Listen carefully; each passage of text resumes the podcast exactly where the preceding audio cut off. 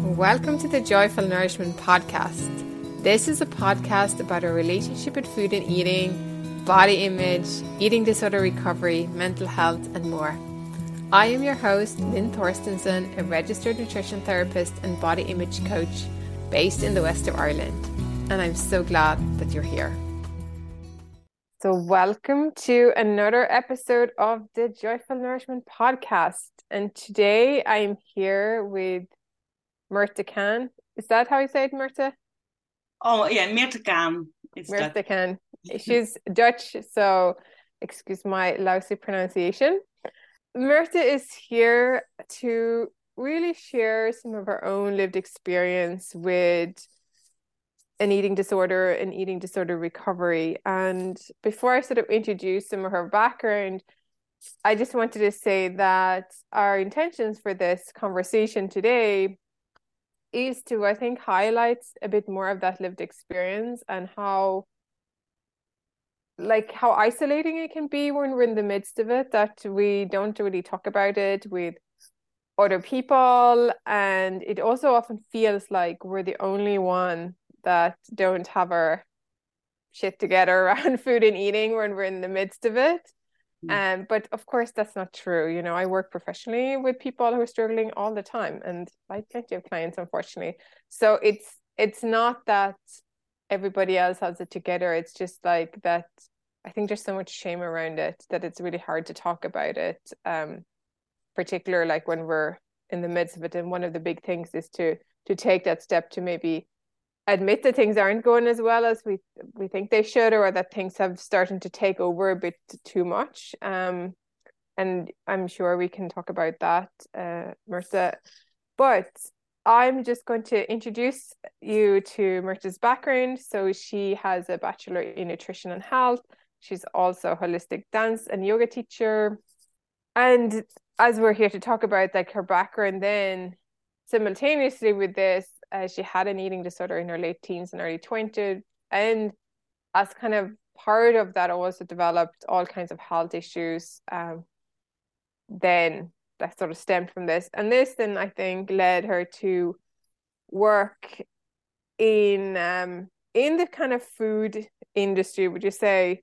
From uh, she did a lot of recipe development. She was a fodmap specialist and had her own company. And then and I'm sure you you're going to go, tell us a bit more into details. Is from here she kind of had a burnout and then dropped everything and did a 360 and decided to take her life in a different direction and and rebuilding her life away from working in the space of food. And so now she has been on this healing journey for over a decade and she's here to share her story and help us and help people through her own lived experience to get more comfortable in their own bodies. And she's also in her work uses holistic dance yoga for this. And I think you're going to have to tell me a little bit more, Mirte, with uh, what you talk about with this ITTI method is as well. And we might get to that to the end. But I am so excited that you're here, and I'm really grateful for us to be able to have this conversation and I would love us to kind of start a little bit about your what you want to kind of build on from this introduction that I just shared. Mm-hmm. So, welcome to the podcast. Yeah, I think it's a very good uh, summary, actually. Um, interesting to hear it from somebody else, like if you hear it back. Um, yeah, I think that that's the the overall view of the journey. And what i personally think also is interesting like how did it come to that? And um, because a lot of people think that an eating disorder is just that you want to be skinny. And mm. a lot of times in my opinion actually actually or in my experience and a story it's not really about that. It's and maybe people start to understand it more that it's more about control and it's different it's a lot of different things. It's very layered. Um, and I really experienced that too. Like it's not, it wasn't as simple as like, oh, um, I want to be skinny and then yeah, that's it. So just went a bit wrong. Yeah. So what do you think? Like when you're and you know when we're in the midst of it, it's really difficult to look at well, what was their origins and what, like, how did I end up here? It's usually yeah. when we get a little bit further into a recovery that we get that space to kind of say, oh, I can see now, well, this kind of thing probably fed into it and this thing fed into it. So, like, from where you are now, looking back, like, what would you think were the things that contributed to your eating disorder? Yeah a lot of things. Uh, I think it started like I had a quite in my experience and in like what other people told me quite relaxed childhood and everything went fine and and then things went wrong about when my parents got divorced that was like the big the overall story kind of and um, i think i lived that story until i was 25 i was like, no, it was fine. And okay, not everything went well, but it was kind of okay. And then when you get out of it a little bit, like really get yourself out of the situation, you're not living in the, in the family anymore, you have your own home, etc. I started to see that things weren't really fine or that everything was fine. Uh, like I had a lot of good things when I grew up, but I have a mother with very serious mental health issues And that was something that really was difficult to talk about because people didn't see it from the outside. So it was something that was very hidden. Uh, at home, we noticed, like, and especially, um, yeah, I, I grew up with a brother and a sister, and um, yeah, I think we know, of course, we noticed it the first because we were living in it like uh, real time and every day and I really started to see how this contributed to not feeling nourished. Like, seriously, I didn't have the mother love, kind of.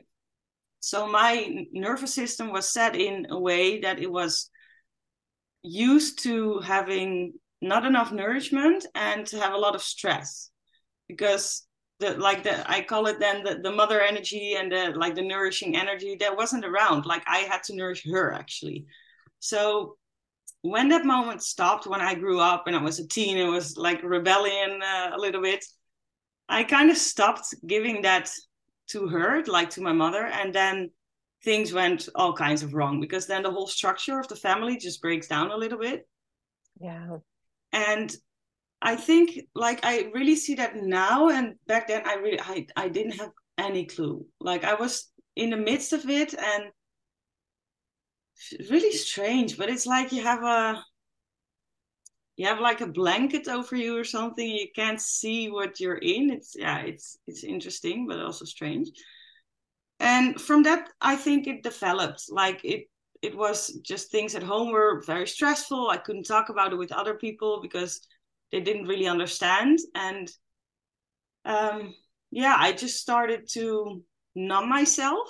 I think that's the, the best word and food is a very good thing to do that. Like little children even do that to control things you know? I'm not going to eat because i want to have attention. Yeah. um yeah so i i started to control food like very small steps. It wasn't big in the beginning. It was like tiny things. It was like okay i can you know do it like this and then i have now i see that but i have a bit control over that. And because your life just feels so out of control that's th- something you can hold on to kind of yeah yeah i think that is such yeah. a valid point and i think that is it's like you said food is this tangible thing mm-hmm. that when other things that are maybe less tangible family dynamics mm. mental health challenges other stressors it's like we can't control them and particularly i think even so when we're young adults or teens and we have even less agency because of you know developmental stuff and like the the age and like we live at home. So like here's this thing that i can well if i if i decide not to eat this or if i'll skip a meal or i'll do different things it's like i'm taking that control back for myself and it feels good right did it feel good to do that like to I think that's a very good point you're making because in my head I knew it wasn't healthy. Like it did feel good in a sense because I had control and I had some kind of feelings. Because if you're very hungry, then it is a feeling. It's not a, you can say it's not a very nice feeling, but if you're used to numbing all your emotions, it kind of gives you some kind of sense of I'm alive instead yeah. of I'm just, you know, doing my thing but not really on the planet. Um, and that really that really felt good. And what also felt good, I do uh, like I was a teen, and in your teens, I think a lot of girls and also men, but not so much, like more girls, very conscious of your body. Like, ooh, everything is like, ooh, that is not good, and that. And if you combine those two, you're like, ooh, I'm getting a little. I don't even want to call it chubby because I was just growing healthily, but at that moment you start to um, go from a girl's body to a woman's body and it's just different it's just different yeah yeah and now i see it as a beautiful thing but in that time i thought oh my god i'm going to turn into a woman and in my head it was very unconscious. That really came later when i did a lot of healing work on this but unconsciously I, I was like i don't want to be a woman because then i'm going to be like my mother. And that was just too painful. Mm. like something i wanted to um how do you say that?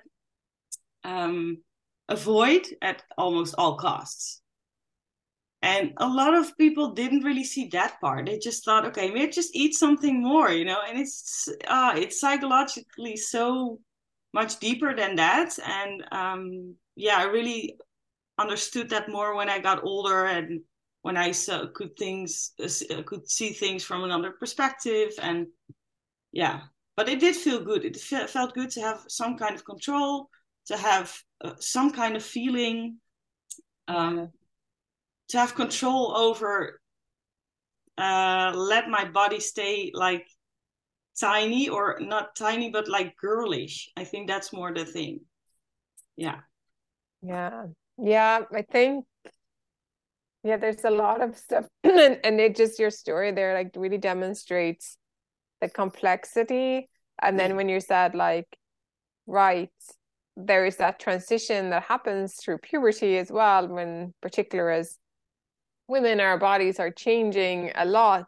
And then you overlay that with the the cultural conditioning as well yeah. of well it like being in a bigger body is disastrous and so you know should also be avoided at all costs so there's kind of like those messages then i think can compound the other underlying yes. things that are already there like to fanning the flame so how did that kind of like how did how did that then evolve for you as you sort of moved into from your late teens into your early 20s mm-hmm. with all of these kind of different things going on? Um, well, uh, I was very interested in uh, health always. Like it, it also comes from my family. Like I have a, uh, a lot of people in my family are busy with health and nutrition and uh, exercise also like not excessive but normal. Like my my father is an uh, is a gymnastic teacher for example. So i always grew up with um, healthy living but i see healthy living as a different thing than being skinny now. Like that time it was different but um, so i was very interested in that. So i started to study nutrition nutrition and health in um, in holland. And that really g- gave me a bit more insight already in like ooh okay what happens? What am i doing? Like what what am i um eating and not eating. So the first year was actually very, very triggering. It wasn't very comfortable because you're confronted with food every day. Like, and partly it was very nice because I was like, okay, that that was the thing I could control. So if I could study that every day, it's like I got my life in control. Um, yeah. doesn't really work like that, but that's what it felt like at the time. Yeah. Yeah. yeah. Um, and I already developed more of a conscious of uh, or around food around healthy eating what is healthy what is not. So i think that also helped me actually in not developing a true eating disorder or not true i think it's very this is already a difficult thing. We talked about it before but like what is an eating disorder? Is it that you're in the hospital and not being able to function or is it just that your mind is busy with food all the time? Yeah yeah it's it's uh I, yeah. I think about it and this is my personal opinion that we are still across the board holding on to this stereotypes that basically like to have an eating disorder or a true eating disorder as inverted commas is mm-hmm. when somebody's typically white young teenager thin and emaciated and unfortunately a lot of the services also kind of position that pe- like people have to be that sick to get the amount of help they deserve um or they need but there's a whole spectrum of it yeah. right and like you said i think if we're either questioning that am i sick enough to get help you're most likely sick enough to get help and if you are yeah. If it's if food and eating is like taking over most of our waking time i would say mm-hmm. something is amiss because of course we have these physical bodies they have to get fed several times a day it's normal to think about food a certain amount at the time, right? It requires planning, shopping, preparation, and the actual physical eating. But outside of that time, and like when we're not hungry, and if we're not hungry all the time, probably can think about a lot of other things as well. but that's kind of this is from from my own lived experience. Like it's really difficult to imagine that when you're smack bang in the middle of it, and mm-hmm. like mm-hmm. you're always thinking about food probably yeah. because you're not eating enough because you're hungry like so, so like yeah. how so so yeah so again i think do you think that if you didn't have the backdrop of an eating disorder that you would have chosen nutrition as the field of study i don't know it, it maybe not because it was never really my it sounds very strange like saying it now because people always saw me, saw me as like, okay, Mirte is just somebody who's busy with food all the time. And I was a recipe developer, so it was very easy to hide behind that, uh, yeah, career path actually, which I also really loved. So it's not only that it's again it's layered. So like I really love to be creative with food, and I really like that. But when I started to study nutrition, I from the start I already didn't really feel the the the um, the true passion about all the numbers about food. It's also uh, it's not really back then uh, at least not a very holistic uh, education. So it was very concentrated on yeah I see it now old paradigm kind of things like okay if you uh, want to lose weight, you have to, you know, drop your calories or something. And I, back then, I already didn't really feel comfortable with that. So there already was something in my mind like, ah, it's not that. I don't really believe in it that much, and yeah, I don't know. And a friend of mine started to study it, and I really think that also contributed to that. Like, okay, she's gonna do that. I don't know what I want to do with my life. Uh, I'm already busy with just handling home and staying alive kind of like i was very in the, um, in a, in a lot of trauma responses and fight and flight etc so it was also maybe an easy choice and i really wanted to do back then actually uh, um, uh, a training in a musical like dancing and singing and you know more artistic way things but i was just not confident enough to do that so i thought like i can't do that so i'll have to choose something else so maybe I wouldn't do that in in like if I choose now, but it things went how it went, so I'm not. Yeah. Um, yeah. I'm not thinking like, oh my god, I. I chose yeah, and you're still, you know, it's never. I don't. I don't believe it's. You know, we.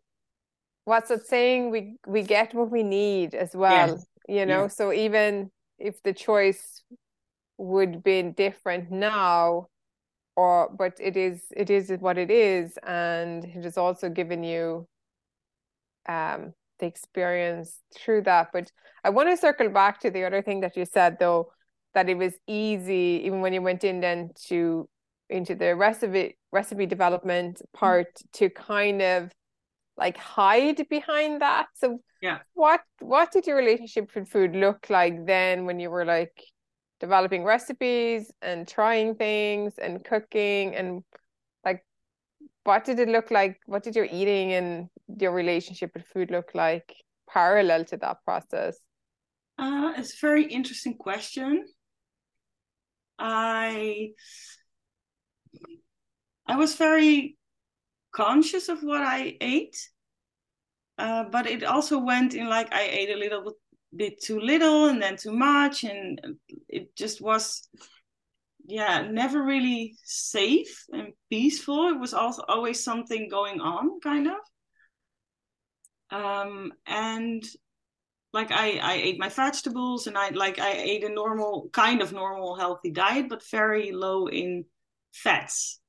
So that is also something that uh, eventually actually got me into other health problems uh, because if you don't yeah fuel your fuel your body properly you'll end up with other things. But yeah how it looked it was just thinking about it all the all day long like my head was just consumed with food and but also recipe development so it was a very strange combination because partly it was truly what i loved to do because i'm a very creative person so I love to think about new things and love to taste new things. And that also was something that really gave me joy.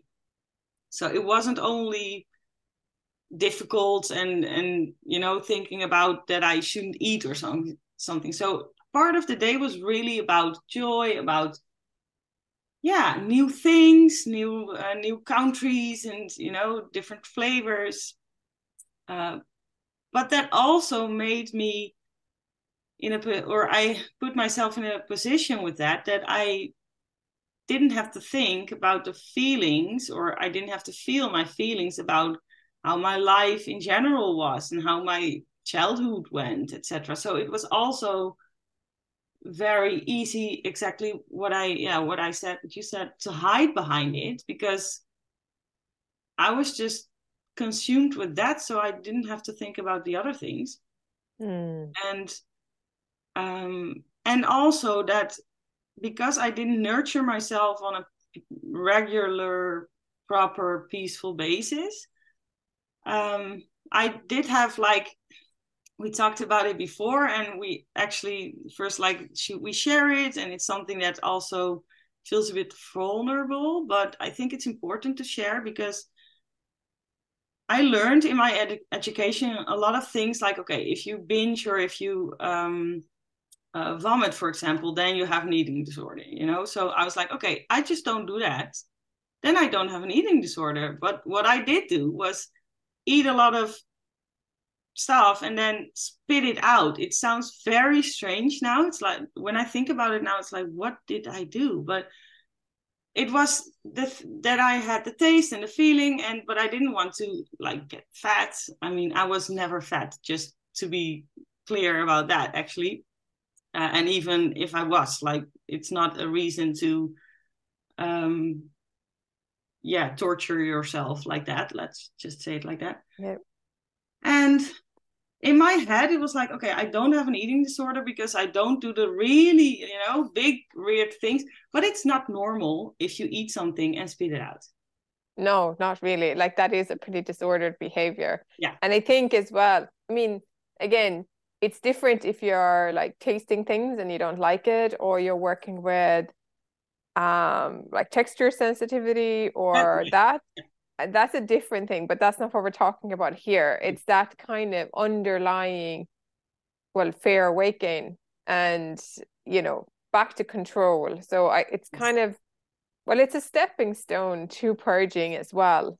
Um yeah. some people might do that and if, if that's not kind of some people don't do that but it's like and it can be a quite difficult habit to get out of just stop doing that as well oh it was hard to it, stop yeah, doing it really been a journey. Yeah, yeah, um, yeah. Because yeah, I just wanted to say actually that like I wasn't able to um, purge, and I actually think if I was, I maybe would have done that, but I just couldn't, like physically couldn't. So maybe my body was already protecting me, like don't go that route. Don't go that one. Yeah. yeah, very happy with that. And later in life, when I did recipe development, I actually did use the. It sounds a bit strange maybe for people if you don't work in it, but uh, I did spit things out and also with wine tasting, but that's a different thing because if you don't do that, you seriously get sick of everything you're eating and you have to taste. Like coffee, uh, you know, people yeah. coffee and stuff did do that too. So, uh, but that's a different thing. That's a different thing as well. Yeah, that's not that's not quite what we're talking about when no, like this sort of no. that behavior, which is definitely disordered behavior. Yeah. Yes, and I think the most important thing behind it is the intention where you do it with and the thing that like the story that plays in your head. I agree. And the story that played in my head was different when I did like spitting at stuff, uh, etc. Than when I did it at work with uh, recipe development. Like that was a different world. So, um, but how I got out of that, that was, yeah, it took a long time. It really took a long time, and it it made me, uh, or it forged me to be more patient with myself because uh, I'm now 36, so I'm I'm like in a way different um, uh, time in my life. But when I started seeing that it wasn't really good, I think it was when I'm I, know, I was 25 or something, 24, 24, 25, and uh, yeah, English. We just talked about it. English isn't my first language, so sometimes it's might be difficult but you have the the um you have like this expression of being conscious of something and then first it's like you're you're aware but it doesn't go naturally or you have like this yeah. thing yeah um i don't know what the word is in dutch but like i remember my mother my swedish mother saying that just this like word which in english translates to like a lag time so they're the awareness grows that something is probably isn't working for me anymore or it's not helpful anymore or i don't feel well doing this or mm. um and that could be you know we're talking about our relationship and food here but it can be in other things like in our work or in a relationship or yeah.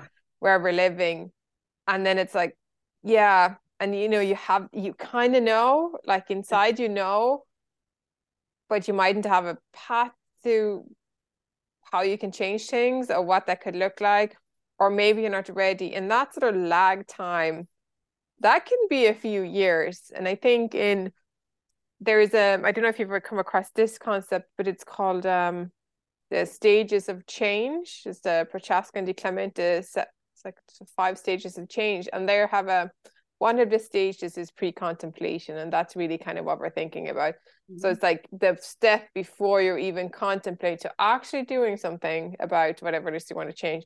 And then you move into the stage where okay you're actively working on changing whether it's an eating disorder behavior it's like moving your career in a different direction or changing your relationship or whatever.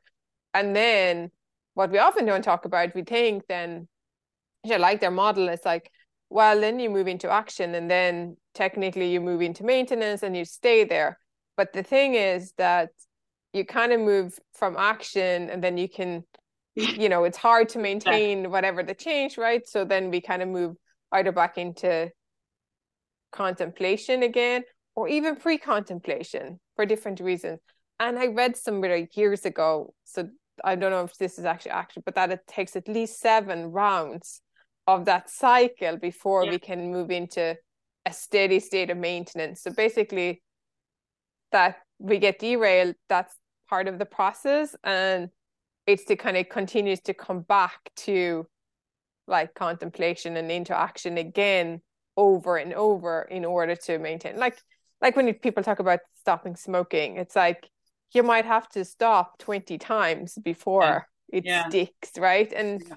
Changing eating disorder behaviors, it's not a one and done thing either, is it? no and that's that's exactly it's a behavior it's not it, it's like a built identity almost like you you build your life on something and if you all of a sudden stop that you're like okay oh my god what you know your your life kind of feels even more out of control um Yeah. Yeah and i really felt that because i'm somebody who likes change like yesterday not you know? I'm like oh i'm conscious of it. Okay i'm gonna change it. And yeah it really didn't work like that. Uh, it was going that loop over and over again and then going crosses and going from that step to that step and it really took a lot of self-compassion and um, i eventually got into yoga also and that really helped me too to develop some other qualities than just control. Like Yeah.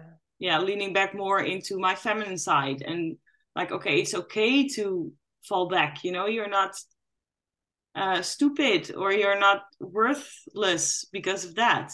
Um, and for me it took a long time uh, also because i had that background of having mental health issues in my family that uh, i already had this voice like it yeah this voice in my head that was not very loving. It wasn't helpful in you know uh, yeah when i when i dropped back a little bit or when i fell, fell back a, a bit then uh, it was very harsh. It was so harsh. When i think like i still sometimes hear it now but it's way less loud than back then. Um yeah so it took a very long time a lot of trial and error and a lot of um eventually even and i think that where it really like it it kind of stopped in a way and i kind of forgot when. It, it wasn't like okay today it's stopping. It actually went into this process of okay it's not very healthy for me. My body is also really telling me that i'm not living a very healthy life um, i had all kinds of other health issues. I didn't have a period for a long time. Like a lot of other things went on and eventually i just got so sick of it. I was like okay i need to do, change something about it. And it was really a big process of healing a lot of other things and i'm still in it. Like it, i think nobody's ever like yeah. totally healed and and uh, enlightened and stuff but but um it really was a process of like slowly yeah being more compassionate and seeing myself doing it and also in the end seeing myself like when do i do it when do Mm. like when do i have the urge to to have this sensory feeling of nourishment but not giving it to myself so i'm having the sensory nourishment but i spit it out so i actually don't give myself nourishment if you think about that like a bit deeper it's very Yeah. interesting it's Very. yeah Yeah. And what is the barrier there to kind of, because it's sort of like a teaser, and then, and if you do, if you do want to share, like, I would be really curious to find what was like, what was it for you that opened that, like, literally the permission and the space to receive that nourishment from yourself and from the food again? Well, unfortunately for me, it was a very big wake up call. It wasn't very um, um, friendly. My body just stopped functioning. I went into big burnout, and that had all kinds of reasons. So it's not only the um, the eating disorder things. Um, and when I got into a burnout, I already changed a lot of my thinking and behavior uh, around food. So I wasn't in such a kind of yeah bad place, uh, quote unquote, as I was when I was 20. But my body just stopped. It was like, okay, it's enough.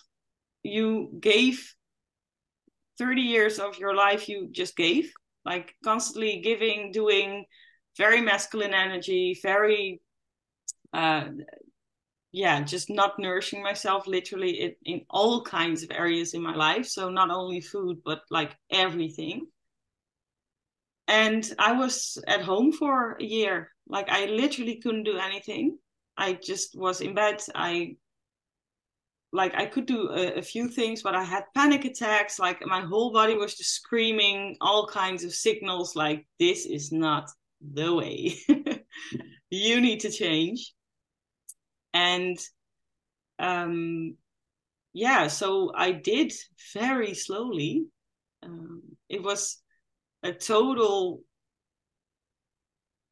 different way of living that I have now than when I got into burnout. And what's also interesting that I actually already was before that I have been depressed, like very depressed.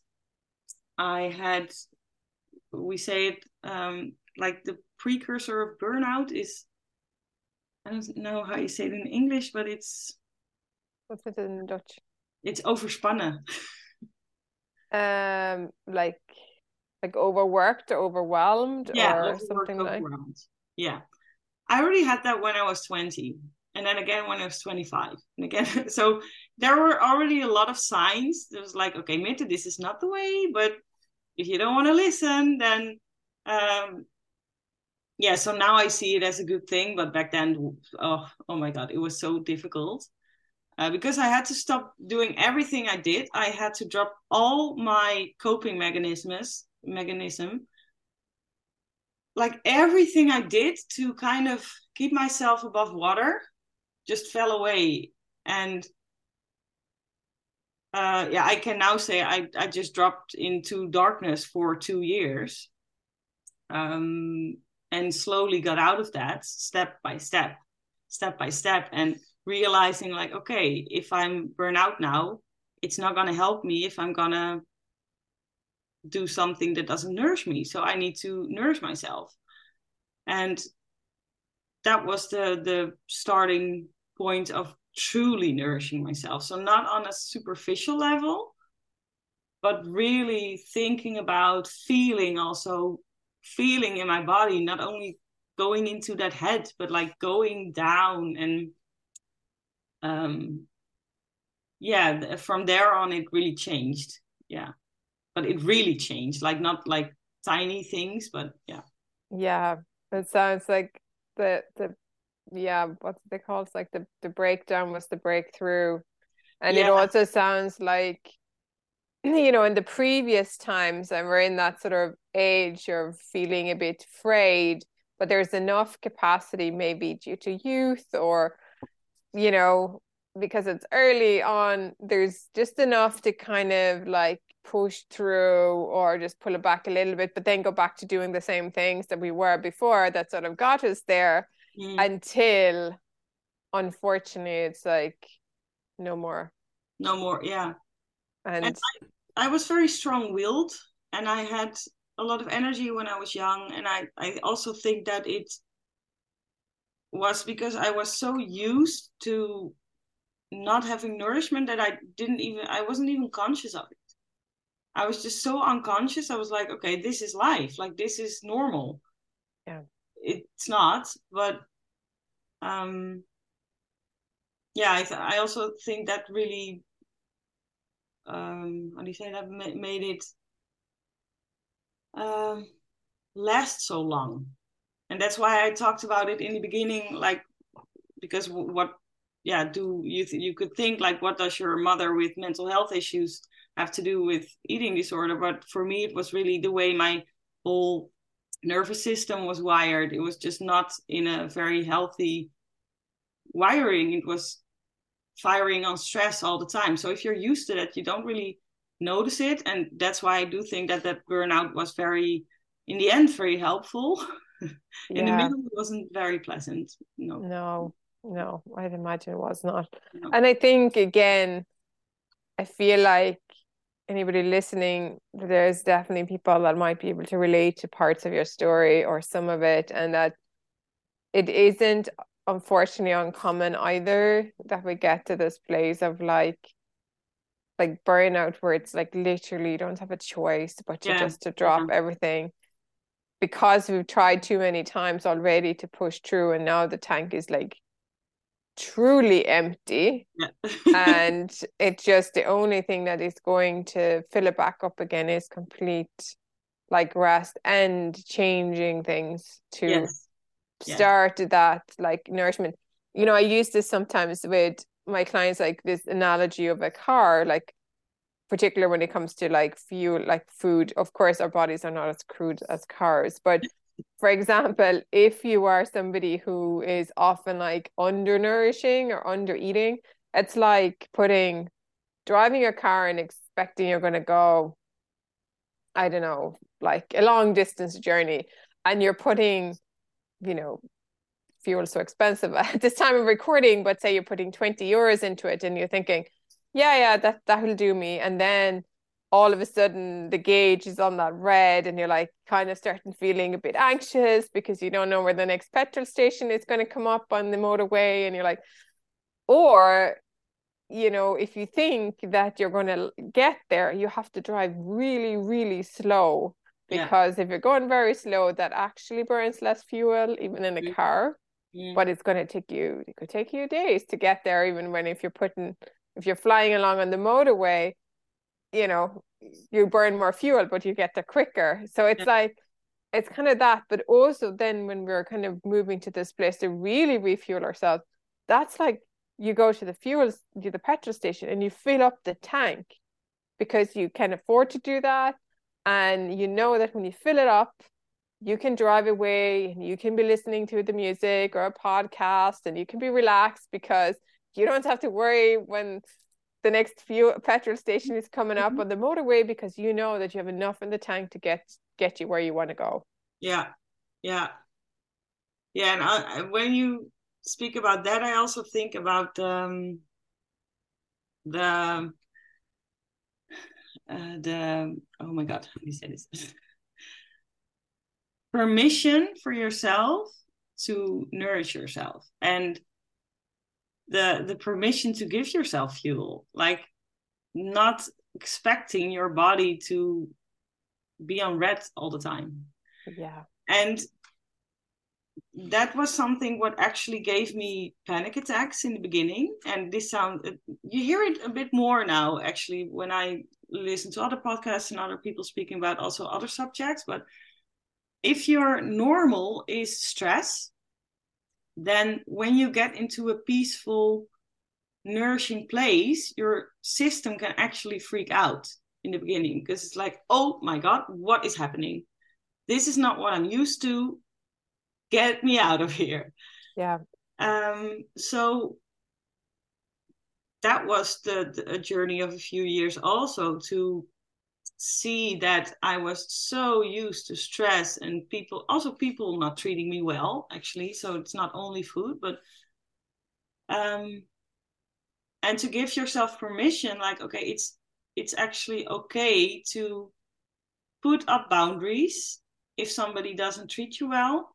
It's okay to move towards people who do treat you well, and that can be safe. And that's the same with food. Like very slow process of okay, moving from foods that don't really treat you well or that it's not enough that you move slowly towards okay what is nourishing what does give my body uh, you know everything it wants and needs and that's so much more than only having your vitamins yes yeah, yeah. It's also soul food and so much more. Yeah. Yeah. And thank you for sharing that and that that is a a process in and of itself and that yeah. in the beginning of that that that can be actually make you feel worse. And that was so strange because i thought i'm now treating myself well. Like why am i freaking out? And i still have that sometimes that i i just i'm so not used to having it good that if it's good for a long time, I'm like, okay, where's the trouble? Where's the where's the stress? You know, you always go looking for it. Um, and that takes time, and I'm still in that. Yeah. Yeah. Yeah. yeah. yeah. So, like, what would you say? Like, did you have any, like, over the years, as you kind of got to the place where, like, okay, something needs to be done and then then there was a burnout. And like have you had professional support throughout your recovery in these different layers? Have you done a lot of it on your own? You know you know you mentioned yoga previous. That was yeah. really helpful. Like what has some of those they practices or therapies that have been helpful to kind of nurture you back to a different kind of health yeah. Well that's an interesting story in itself. I'm very stubborn so i want to do things myself and i have to be very um, something has to be good if I want to do it because there's a lot of things out there in the healing world and in therapy world etc and um, I also don't trust everybody. So a big part of the journey was alone. Also because I didn't really share about the eating disorder things. So nobody really knew. It was in in my head. Like people I think people do see it, and I I heard a few comments when I was getting like I got to a period where where I did get really thin, and then I had a few comments, and that made me change a little bit bit because I didn't like the the the wrong attention. So I was like, okay, that's not something I do want. So let's move away a bit from that. But mostly I did it on my own. I searched a lot of things online. I re- read a lot of books. Um, and I did ask for for help, uh, but that is has always been a difficult thing for me because that also has to do with my mother is actually a therapist in the mental health industry. Let's just say it like that, or um, psychosomatic. Do I say it right? Yeah, world. Mm-hmm. So for me, it was always a big alarming sign. Like I don't want to again. I don't want to go that route. I don't want to be in that world. I don't want to go to therapy because that's only gonna make things way worse. Uh, so that in and of itself took a long time for me to actually be able to use the word trauma without me spiraling into um, big panic. And it, yeah, so that's interesting. Uh, but I did get some help along the way. But I, yeah, I did a lot of things myself. Yeah. Yeah. Yeah. Thank yeah. you. Thanks for sharing that. And tell me about then just the yoga. Like, how did you kind of find your way into yoga and what, and then the dance yoga that you are a teacher in? I'm really curious about that. Um, disclosure, I'm not somebody who's practiced a lot of yoga, but I have been fortunate enough to dance with five rhythms teachers. Mm. I know if you're from it, yeah, which I found incredibly healing and embodying and just amazing kind of yeah it's just a, an amazing practice. Um so yeah just tell me like what what how like how did you how did you sort of move into come across that and what it's been so helpful then in in your healing journey with that with that kind of with those kind of practices?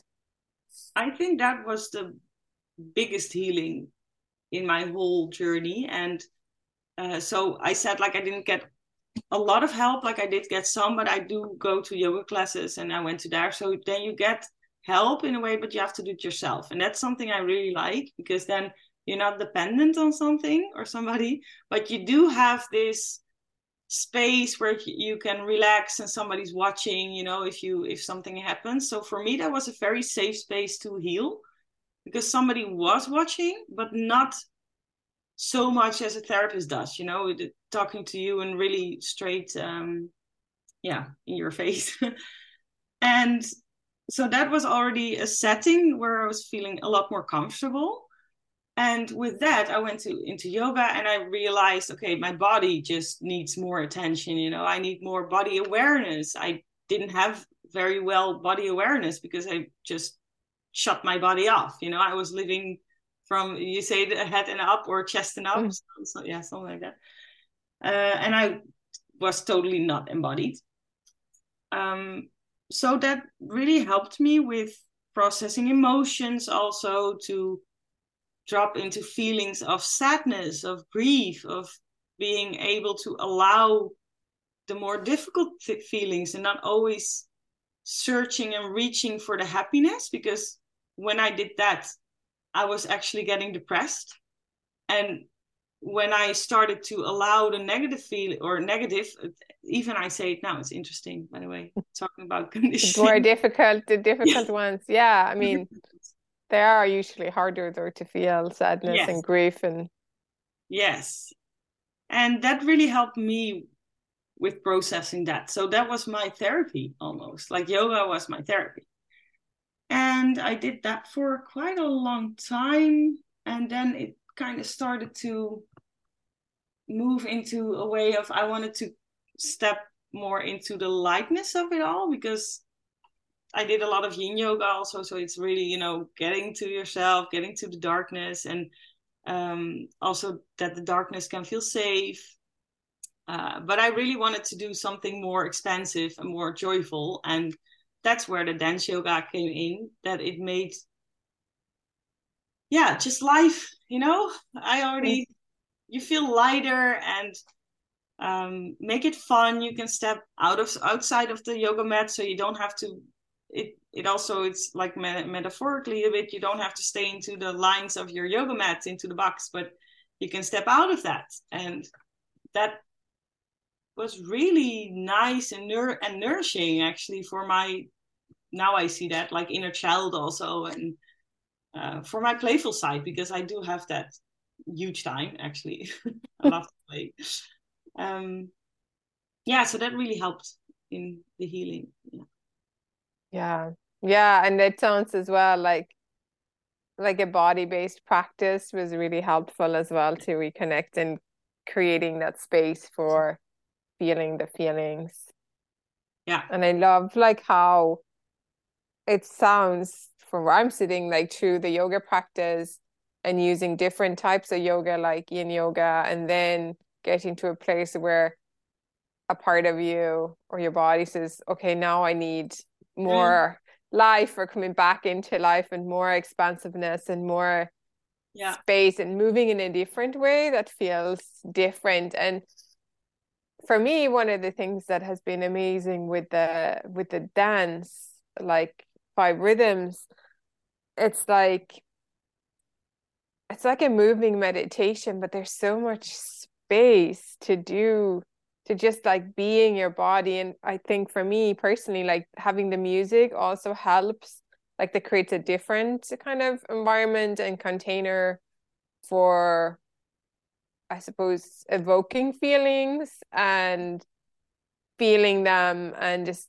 yeah, I don't know, there's something there's something really powerful to that. And then I think as well sometimes that like what you said about in yoga and actually came up with one of my clients in a conversation where being in a room with other people and people and other bodies and being held because you have somebody who's holding the space when it's difficult to like just be in your body you know.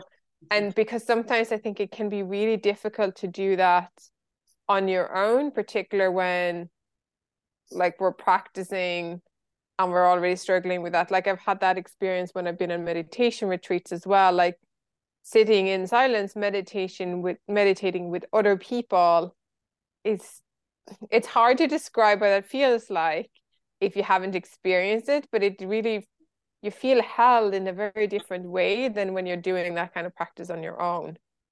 Yeah, you feel held yeah exactly the thing that uh, I, I I don't know exactly uh, about your story of of course but I didn't feel held when I was younger and so you take that into your adult life and then yoga class in that setting can be very really you know um, regulating for your nervous nervous system and it just yeah makes you feel held yeah exactly that. Yeah. Yeah. Yeah and it's just maybe something for for somebody who anybody who's listening to this conversation as well to reflect on and see what is that like. And again i think you need to find the right teacher, whether it's the the right teacher for you, where you're at, whether that's your yoga yeah. practice or meditation teacher or dance teacher. Like just find your teacher, um, uh, where you feel like it's a safe space, um, and with your people, so that you can allow that space to to be and to rest, and yeah, and really listen to yourself in that also, because not every yoga teacher is your person, and that's fine it's like it's not their fault, it's not your fault, it's just is it a match or not? And I've done a lot of classes where I was like, nah, not not again, or teachers where, where I didn't like the voice of and I really liked the person, but just I couldn't really relax into that voice and and really seeing that that's okay too because other people can relax in that voice and also see what kind of practices are good for you in that moment and like with uh, I teach living your Ladisen, and that's a practice that also really has a holistic view. So in the winter time, you do different things than you do in the summertime, and you have different energy systems working, and that also has to do with Chinese medicine and um, yeah, don't don't have like a fixed thing like oh this is has to be it for the rest of my life, and then no, it can change. You know, you change, and yeah, we all change. Yeah. I think I just wanted to say something about the music, by the way, because yeah. that was uh, you said with the five elements. I think it's very powerful because music can give you feelings. Like we all know that it's not new information, but um, when I was in my burnout and like uh, yeah being conscious of also not only my own system but also other systems in like a lot of things went going on simultaneously. Um, music really helped me to process my feelings and dance it out. So i sometimes just put on very loud rock music or something so not, not very you know the the flutes and the peaceful things but really harsh music because I felt so angry about something or about what happened back then and I didn't want to project that on other people. I yeah, that's something I don't like and don't think it's very fair and healing also. But I did need to process it. Like I did need to do something with it. And on my own it was very difficult to get there because it was a bit scary and I really judged my anger and I judged my, yeah, um, more big feelings. And when I put, put on music, I just dance it out. And I also believe that traumas are in your body. So if you make room and if you let it flow, and then, you know, it gets lighter in the end. So music is so powerful. Yeah. And yeah. Yeah, I totally agree. And thanks for thanks for circling back to that as well. So tell me, what does your life look like now? And like where where do you feel you are in your healing journey now? Just to give people kind of a sense of so you're a few years out of your like on your recovery from your burnout as well. Mm-hmm. Uh, I'm fully healed. no, I, I think I never will, and uh, or that's what I believe. But um, I'm a totally different person, and at the same time more myself. So it's sometimes a very strange feeling. It feels very peaceful and very nice, but I'm also so different than 10 years ago. It almost feels like, who was that person? And with peaceful i don't mean that i don't have any things going on still because i'm still on a journey of healing relationships of healing um yeah nour- nourishment and i still struggle with or yeah struggle i think maybe it's a bit bit of a big word but uh, my intent like my intestines my um my digestive digestive system has always been sensitive from when I was very young. So that's not very new, but it really didn't get enough nourishment for 10 years. So I still have that um, going on at the moment.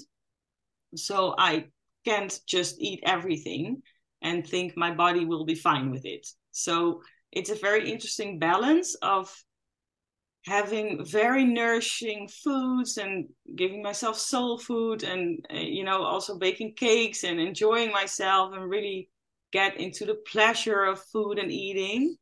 And at the same time also have to restrict some things which i don't necessarily like because the, the word restriction already gives me a sense of like I want it. But if i eat for example um, or drink two glasses of milk i just get sick. So for me that's also not pleasure. If you get sick from food it's not yeah. very pleasurable. Um, so I'm still on that journey of healing my my body and my systems, and it's already so much better than it was. Um, yeah, but it's just a balance, also. Like, yeah, and the complexities of being a, a human, and I think this came up as well in a conversation with some people I had recently around recovery and you know, weren't necessarily just talking about eating disorder recovery, but like recovering from addiction or what are health challenges and other mental health challenges as well. Like, does it, does it like ever end? Yeah. And I think yes and no, in, in a sense of, yeah. I think it's for me personally, it feels like important. It's a bit like with grief. It's like, does it ever end? No. And it also gets, it can get a lot better than where yeah. you are because different lived experiences that we have or that we've had in the past, they do shape us, I think. Mm-hmm. But the work that we're doing, like whatever that looks like, any the any of the healing work that we do, and in ways that we learn to better take care of ourselves, it does get easier. Yes. do you not say it does get easier, right? So like if somebody's like in the beginning of this because otherwise I'd feel like, well, what's the point? Yeah. You know, it's like, well, there's lots of points to why embarking on a recovery journey is worthwhile because it does get easier and it does open up way and it does i think i mean the point of it is to to help us get a better quality of life whatever that looks like and that might look different from each individual. Yeah. And again i see this in my clinical practice as well. That's like we have to really be aware that we monitor our expectations too that it's like if we have had a lived experience of an eating disorder for example or a difficult relationship with food it's unlikely like that that would ever entirely go away that there's always things that can be you know, a little bit triggering or like for me personally, I just know that I could never diet again because that would really just undo like like yeah. it's just not a, a thing yeah. I can do. And again, like what you're saying, which makes it difficult when you've had a lived experience with an eating disorder or disordered eating. And you might then end up in places where well, not all foods really work for my body or at all times. And like, how do we navigate that so that that doesn't sort of feed into those old brain pathways, you know, of thinking. And it's just that kind of balance that you that you speak of.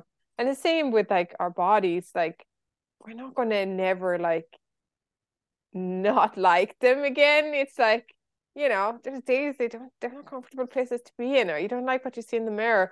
But the difference is like for me anyway, it's like I hear that old story and then I just go about my day. Yeah. you know, it's like yeah. it's not like it has the impact it would have had years ago yeah. where like, oh God, I feel this way about my body. Now I'm gonna have to like do all of these other unhelpful behaviors to try to deal with that. It's like, oh, here goes that old story again. Yeah, okay. That's unpleasant. And then I just carry on eating whatever, you know. It's just, uh, you know, it's like, oh. and it's, but, and also like, like this the critical voice gets less loud maybe yeah. you know yeah. when we're working on self-compassion yeah. and taking care of ourselves it doesn't go away but it's just like I think it's in I think it was in Elizabeth Gilbert's book. She talks about that. I don't know if you've read that Big Magic that came out gosh, a long time ago now. And she talked about like how she put it in the book, I think was the inner critic, and she said, Well, it's never gonna go away. So you just have to take it on the ride. But what you can do is like remove it from the driver's seat and put yeah. it maybe in the boot, you know, like that's the exactly. but holding the expectations too, particularly if we're already coming from a place of perfectionism that comes from a place of control. Mm. It's just like this isn't about control, even in the recovery process. Like it's about having more space to be flexible and making meeting ourselves with kindness and and those kind of things, right? So much truth in that. Yeah. Really. So I I just want to round our conversation off by two things. I was really curious about this ITTI method that you are teaching. And then, of course, and I know you have alluded to this throughout our conversation today around what joyful nourishment look like yeah. for you, which is something I ask everybody. Yeah. Well, the um, the interesting thing that once I started my healing journey and really really healed some things, my interest in food just got less and less and less. It was not so interesting anymore. Like I, I, I still like sometimes to really cook nice foods and stuff, but not so day consuming. And I just got sick of it. Like I was like, oh my god, doing like working with food all day, I just can't anymore. I don't want to. I don't feel the passion anymore, and uh, I totally didn't understand it back then. And now I'm like, oh, that was actually might have been a good thing. um, so I started thinking about okay, what do I want to do then? Like, what what what is my interest in life? And I'm still on that path. Like, I'm not fully um, uh, knowing what I want to do with like the rest of my life, but I am really into body work, into dance yoga. So that's something I uh, did an education in and I teach. And I really love that. And uh, the ITTI, that's something to do with talent analyzing, like personality tests, kind of. And what really interested, uh, what was really interesting for me in that, that it's something that really portrays your personality in a way where it isn't negative or positive it's just the way you are and in which field or which kind of work or person like also personal life or you know how do you do other things um where is it the best place for you to be?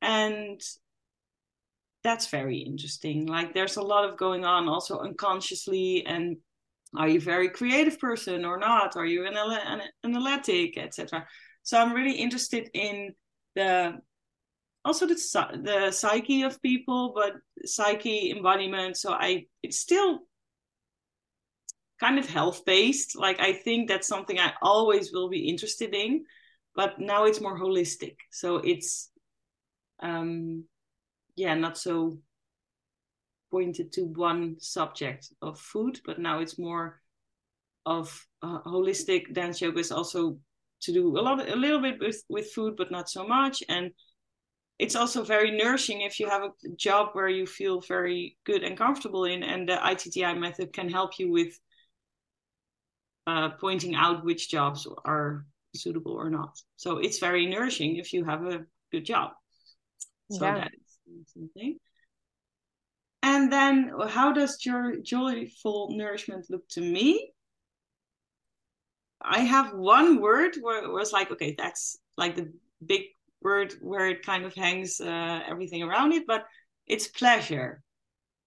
And with that, it's not only to go wild on sugary things because it gives you so much pleasure. Actually, that doesn't give me pleasure because I just feel sick my body just doesn't like that um, but it has to do like with what kind of also healthy foods because i am still into healthy foods but in a different way now it's more if i give myself healthy foods then my body will feel good and then I can do what I want to do, and that gives me a lot of pleasure.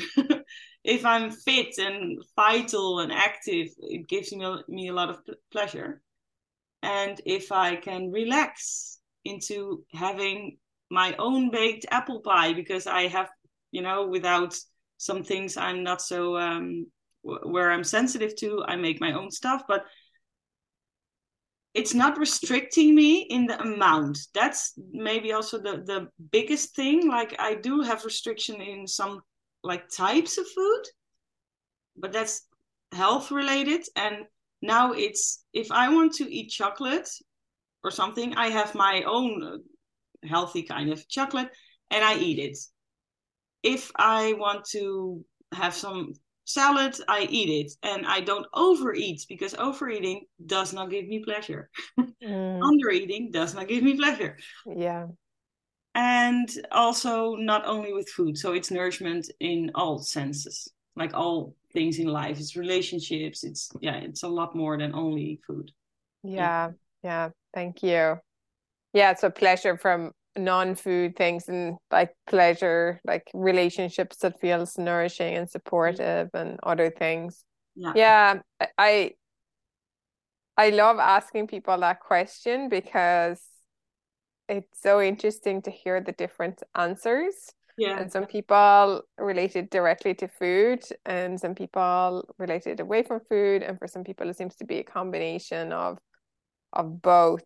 And yeah, I love pleasure as a as a guiding principle in our life. Yeah. We don't we don't necessarily yeah, that's a whole other conversation we could have around, you know, that. But I think it circles back to some of the things you said earlier around allowing yourself to receive that nourishment. Yeah. From not just food, but from other things. And that I think that is a big part of healing our relationship with food eating in our bodies and it can take different shapes throughout that journey. But underneath sometimes there's often that difficulty in doing just that. Yes, yes. for different reasons you know but yeah. Yeah and allowing yourself to be yourself in whatever body you are in. Like i'm a woman and i love my feminine body now. And that is something that doesn't really get taught a lot. Like it's a lot of things like what isn't good what should you change what is oh, oh my god you know all the magazines that only come up with all these things. And I'm like okay that's just not helpful.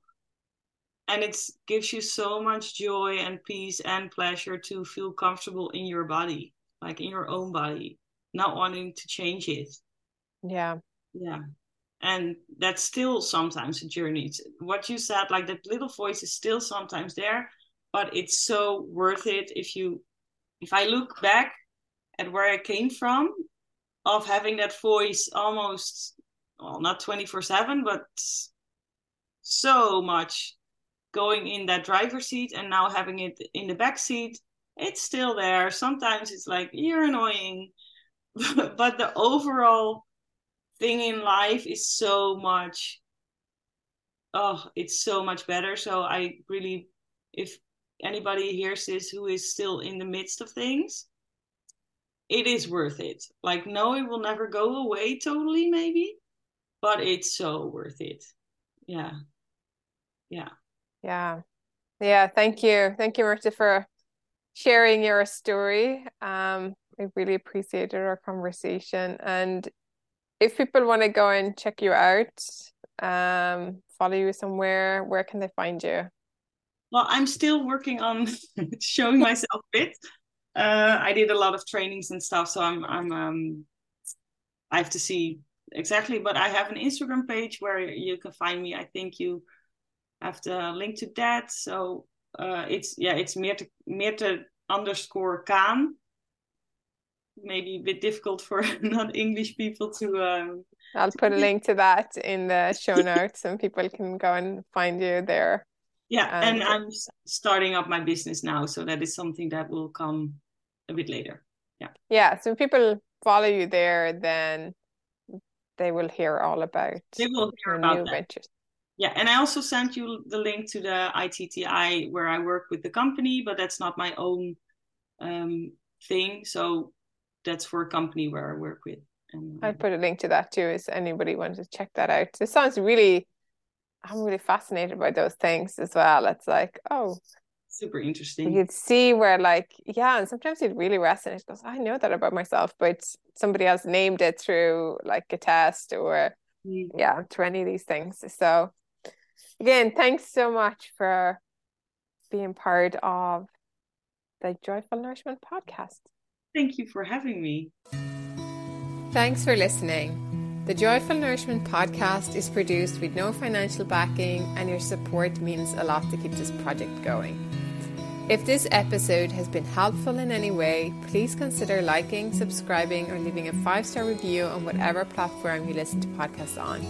This helps the podcast to be found by others. And of course, you can also forward this episode to a friend whom you think may benefit. Find out more about what I offer on straightforwardnutrition.com. And if you're interested in working with me, please use the link in the show notes to book in for a free initial 30 minute session. And finally, please come and join the Joyful Nourishment community over on Substack unless you're there already by subscribing to my newsletter using the link below.